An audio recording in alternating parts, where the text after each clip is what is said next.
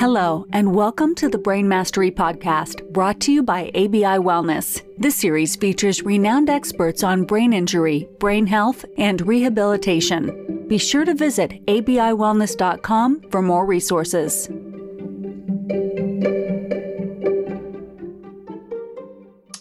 All right, welcome back to the Brain Mastery Podcast. Today, I have got a very accomplished guest with me. Today, I have Dr. Sarah McKay with me. Um, she's a neuroscientist. Um, she is a professional that works in the brain health space in both kind of education, in the healthcare sector, in actually coaching. Um, she's an author. Uh, I don't really know if there's anything she doesn't do. she is extremely accomplished and does some very, very interesting work and also specifically into kind of the women's brain. And I'm just very, very excited and privileged to have Dr. McKay with me today. Uh, Sarah, is there anything I missed in your bio there that you'd like for me to add or for the listeners to hear? No, no, I'm sure I'll, I'll, I'll talk as we go along and I'll pick up the vibe. Sounds great. Uh, so, Sarah, you're in Australia right now. Whereabouts in Australia are you uh, located? Yeah, I'm sitting on the northern beaches of Sydney in the state of New South Wales. So, very beautiful part of the world, and right now, very fortunate part of the world to live in too. Yes. But yeah. I grew up in um, another coastal place. I grew up in Christchurch in New Zealand on the South wow. Island. Wow. First, first 20 years of my life there, a bit of a break overseas in the UK, and then I've been here in Sydney for coming up to 20 years in 2022. Wow. Well, uh, I'm speaking with you from Vancouver, British Columbia, in Canada, and just One very, very. Oh, I love it here, but Yeah. you know, um, oh, it is. I think. I think it is. Uh, Yeah, the, the, the thing is, I'm there. I'm here all the time, so I'm just kind of used to it. So, Yeah. But I hear that from a lot of people, and I hear the same thing about about Sydney. I've never been, but I, I hear great, great things about about that city, and I can't wait to one day when we're able to travel, which should be hopefully relatively soon, uh, to make my way out there. Might be sooner for you than they'll let anyone in and out of this country. We're looking mid 2022 at this stage, but Really, wow. just wait patiently. Yeah. I understand. Makes sense. As that may be. well, today we're going to get into it talking all things kind of brain health and education. And for people that are kind of listening here, typically, Sarah, these are people that are interested in brain health. These are professionals who work in the space. These might be people who are looking to just improve their own independent brain health. You know, you've done a lot in this space on the training and education side and the research side what would be kind of one kind of theme one one kind of main message that you want for people to understand ar- around the world of brain health Mm, I'd like to choose two. Um, of I'll course choose- I'll choose. I'll choose one as being important. The other being one being very important, but I won't elaborate on it, and that is the importance of sleep. But I'm Mm. not going to elaborate on that. It's my favourite thing. okay my other favorite thing to talk about and an idea I'm looking at more and more at the moment, and certainly my interest in that was sparked thinking about women's brain health and thinking about the brain health across the lifespan is the idea of social connection and how our brains Mm. are social organs. And it doesn't really matter at which point in the lifespan you look at the greatest thing for another brain or could also potentially be the worst thing for another brain is the connection with another with another person.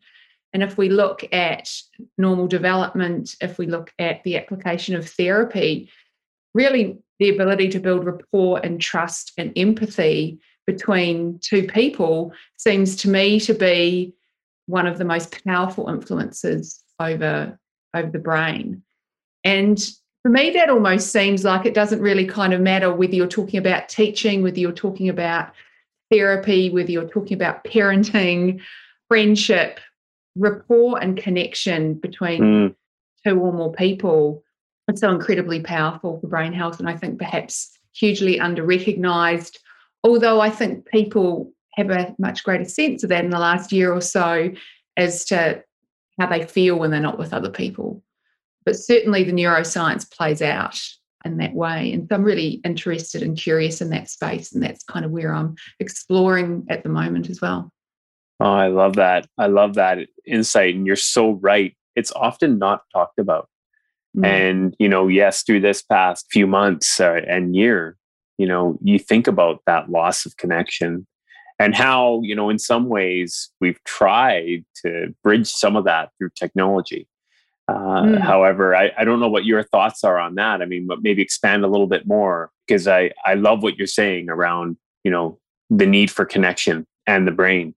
Well, I guess we've got a biological mandate for that.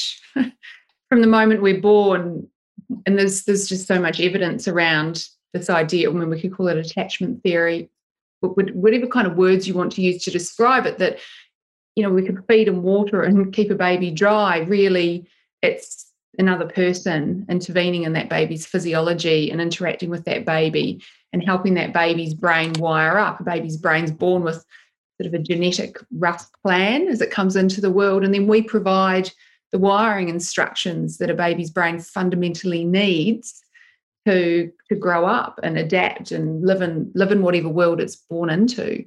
Um, and we see that you know little people go through children enter puberty, move into their teenage years. We see that with women when they're going through pregnancy. We see it in new mothers at all different points in the lifespan.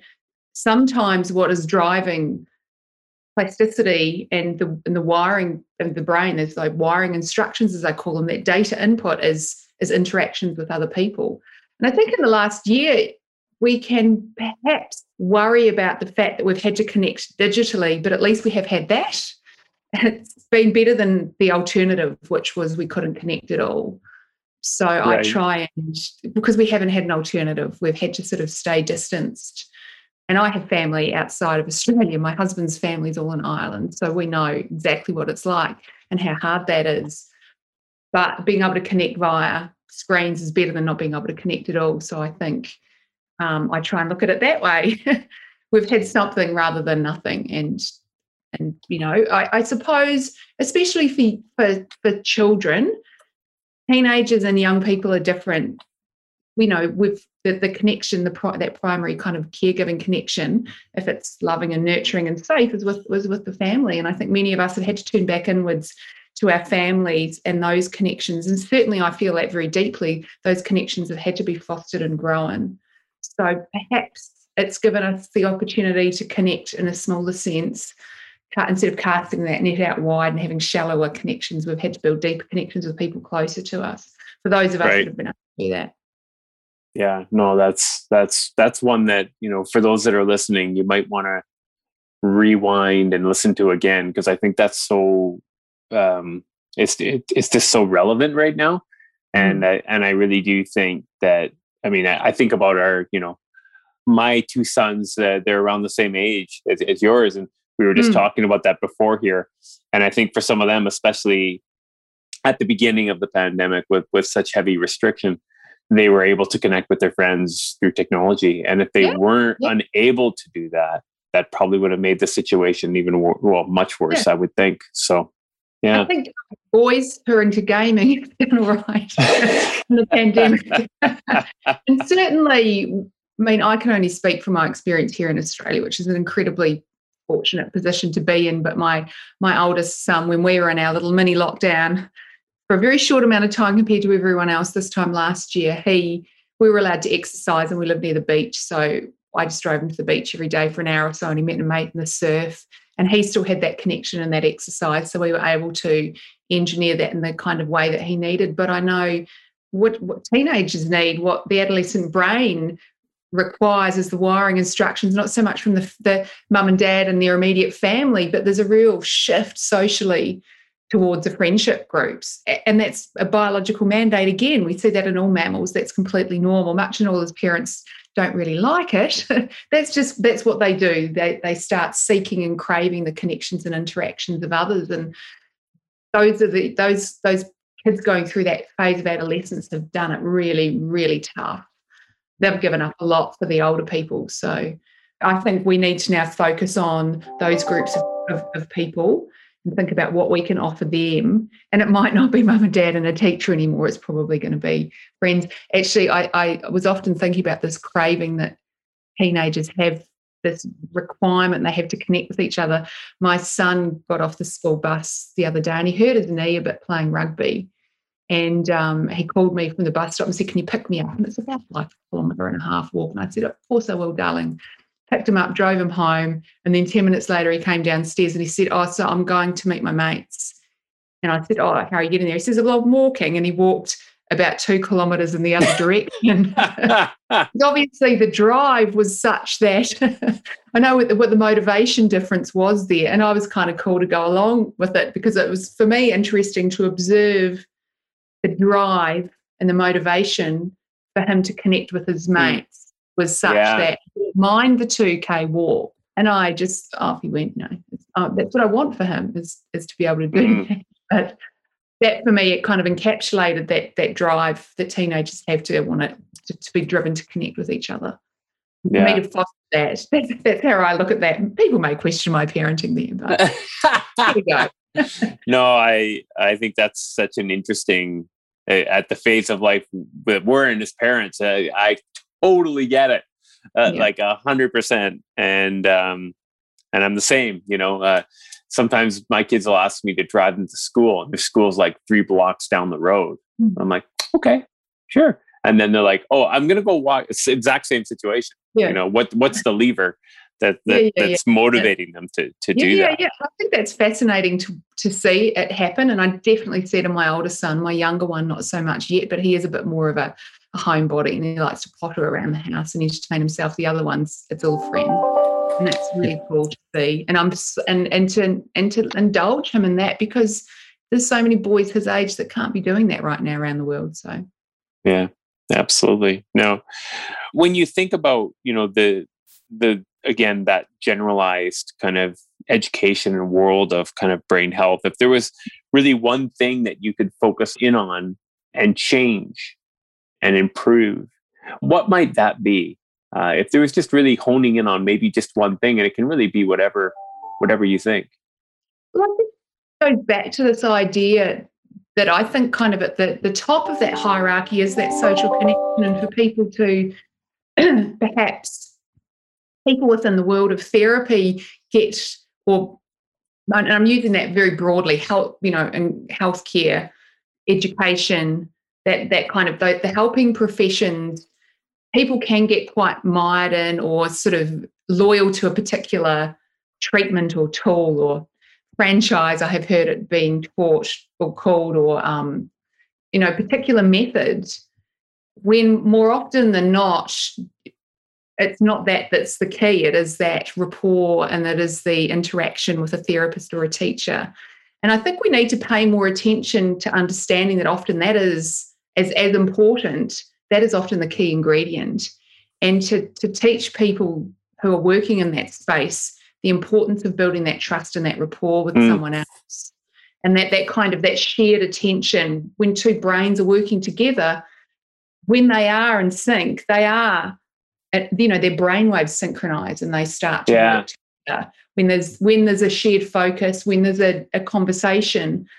And I think sometimes people focus so much on the tool or the franchise or what they are doing, they forget that often that key ingredient is mm. is, the, is the interaction. And if we could just pay a little bit more attention to building that rapport and that alliance, I think that perhaps we would all be a little more successful.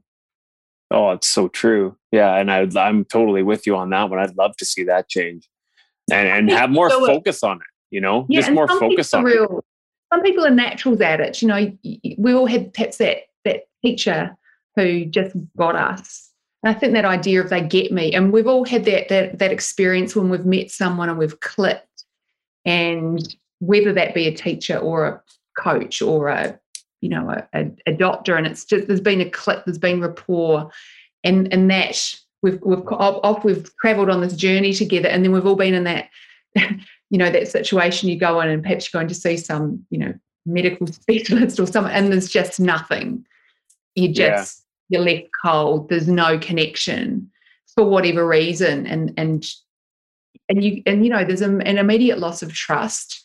There's an immediate you know increase in stress and anxiety. And I and I you know kind of think about I have this example well this this happened to me a couple of years ago with a specialist and it wasn't really a big issue but I was just left cold and thought gosh you know if I was really unwell or I really needed help or I really needed support the relationship there is almost damaging. Mm. um, I was it was very dismissive and very arrogant. Um, and I thought that's not helping me in any positive way to heal. In fact, it may be detrimental. And I don't think that people think about that as being a key ingredient. I think you're totally right. And it's one of those things where we think about the specialist, right? It, it, you know, we we often talk about that. You know, do you want the brain surgeon who's got a bedside manner? Do you want the brain surgeon who's going to get the tumor? And I think you want both. you know, yeah, like that's the thing. Yeah. I agree. It's the Venn diagram. We, we got to have and both. we almost we say that to ourselves to make ourselves feel better, um, but it would be great if we could have both. I, I, agree. And, and, as, and as a and as you know, and there's a real power imbalance there, particularly. And there is going to be, especially when we think about children and young people, there's a real power imbalance. And it's hard if they, it's almost not their remit to build that it has to come the other way. And if there was just a little bit more attention and thought paid to that, and I understand lots of people have compassion fatigue, and if you're in, you know, you're the other side of that, it can be hard. But maybe if we started to realize that from a neuroscience or a neurobiological perspective, more attention would be paid to it, along with all of the other things that, well, that people, all the other good work that people do. A hundred percent. And it makes me think of the work of people like Simon Sinek and why are you doing what you're doing? Right? Mm-hmm. Are you doing it because you want to help people live a mm-hmm. higher quality of life through your actions and service? Okay, cool. I want to know that as you're, you know, as somebody who's benefiting from your clinical services, right? And uh, you know, I, I mean, I understand, especially right now, talking about, and I'm not saying people in healthcare don't, don't aren't, aren't like that or don't offer empathy or build trust, because there are a lot of people that are just yeah you know, were you know they've they've they've had such a tough time in the last year or so so it's not really what that's about but if i could create an, an ideal situation going forward it would be that attention was paid to that. Mm. um, i love know, it.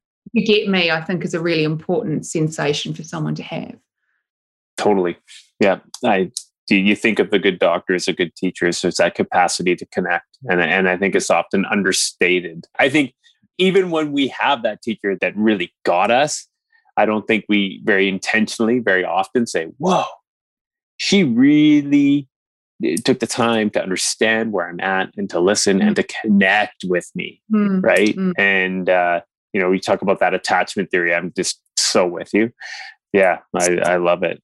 Um, what if there was one book, like if there was one book that really shaped things for you, what would that book be? The reason I ask this question is I'm curious.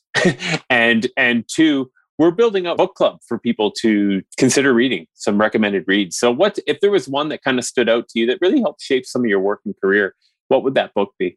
There was definitely a book that set me off on my career, but there have been other books that have shaped it as much along the way. So the book that set me off on my neuroscience career, and I think probably many neuroscientists and psychologists of my generation um, was Oliver Sacks' book, The Man Who yeah. Mistook His Wife for a Hat. And if you're have anything done anything in the neuro brain space or you're a reader, you've probably come across that book. But for those who haven't, Oliver Sacks sadly is no longer earthside. Yeah. He's a neurologist and a really wonderful storyteller, and he wrote up case studies of the very curious thoughts and feelings and behaviors that emerged from the brains of, of the people he worked with who had various types of injuries or illnesses.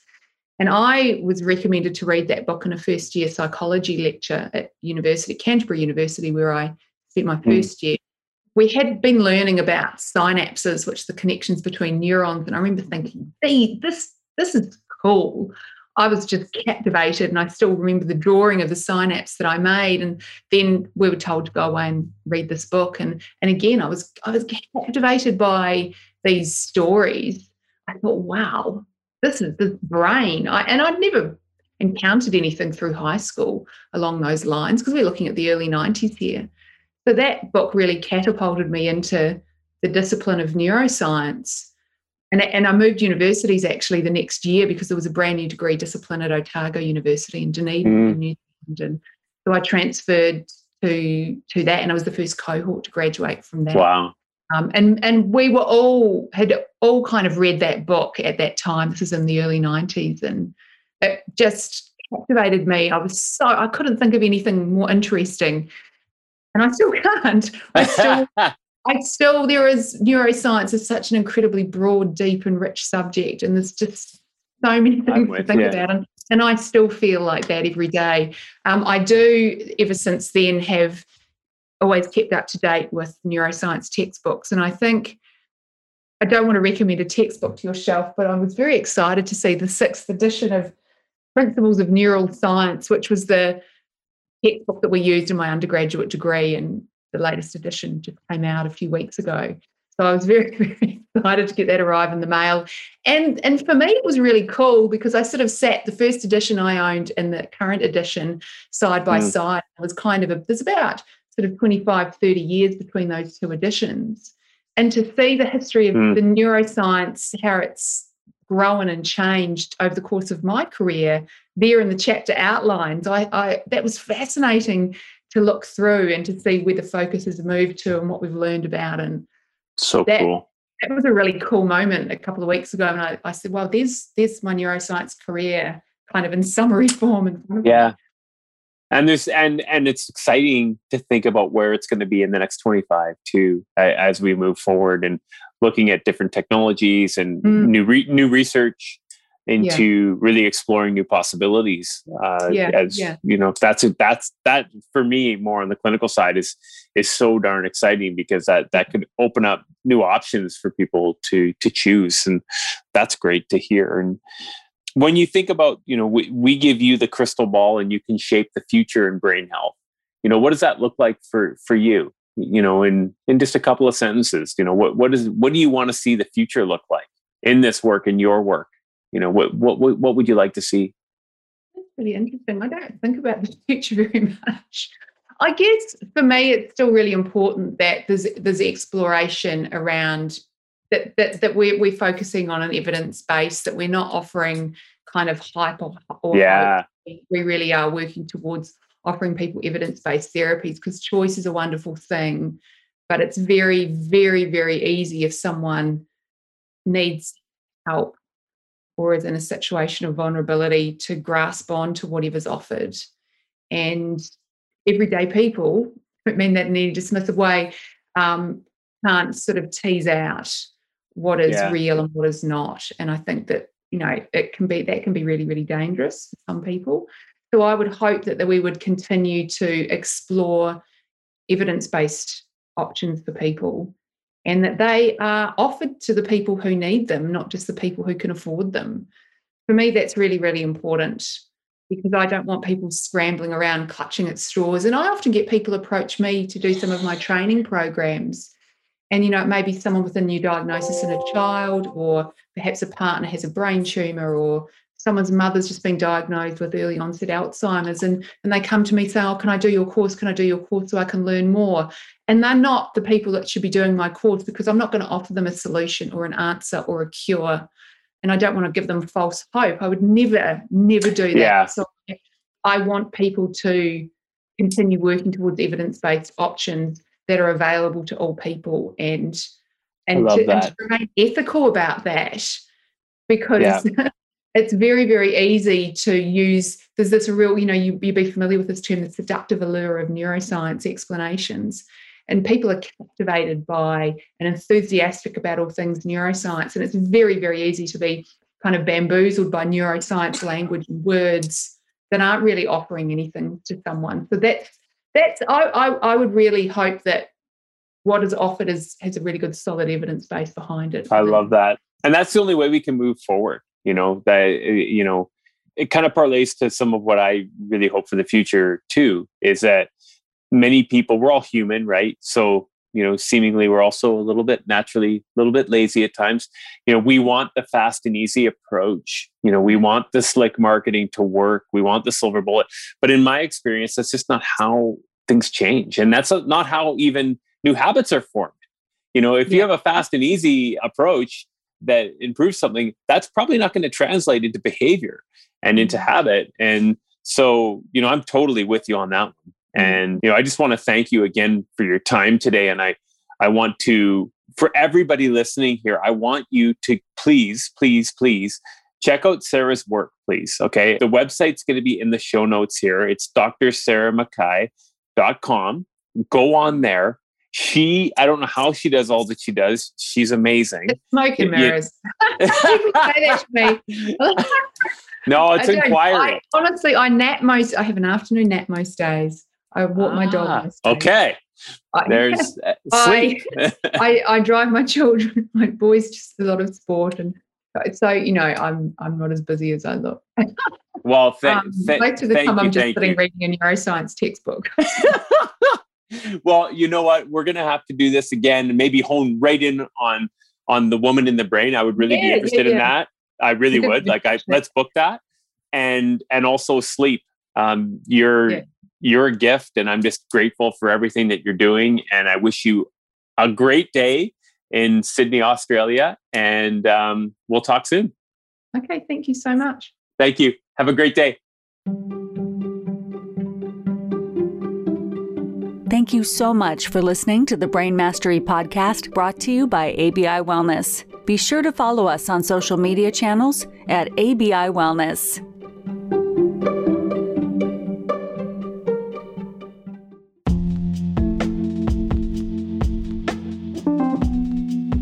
Statements made regarding the Bears platform and ABI Wellness have not been evaluated by the Food and Drug Administration. The efficacy of the Bears platform has not been confirmed by FDA approved research. The Bears platform is not intended to diagnose, treat, cure, or prevent any disease. All information presented here is not meant as a substitute for or alternative to information from healthcare practitioners please consult your healthcare professional about potential interactions or other possible complications before using any product. The Federal Food, Drug, and Cosmetic Act requires this notice.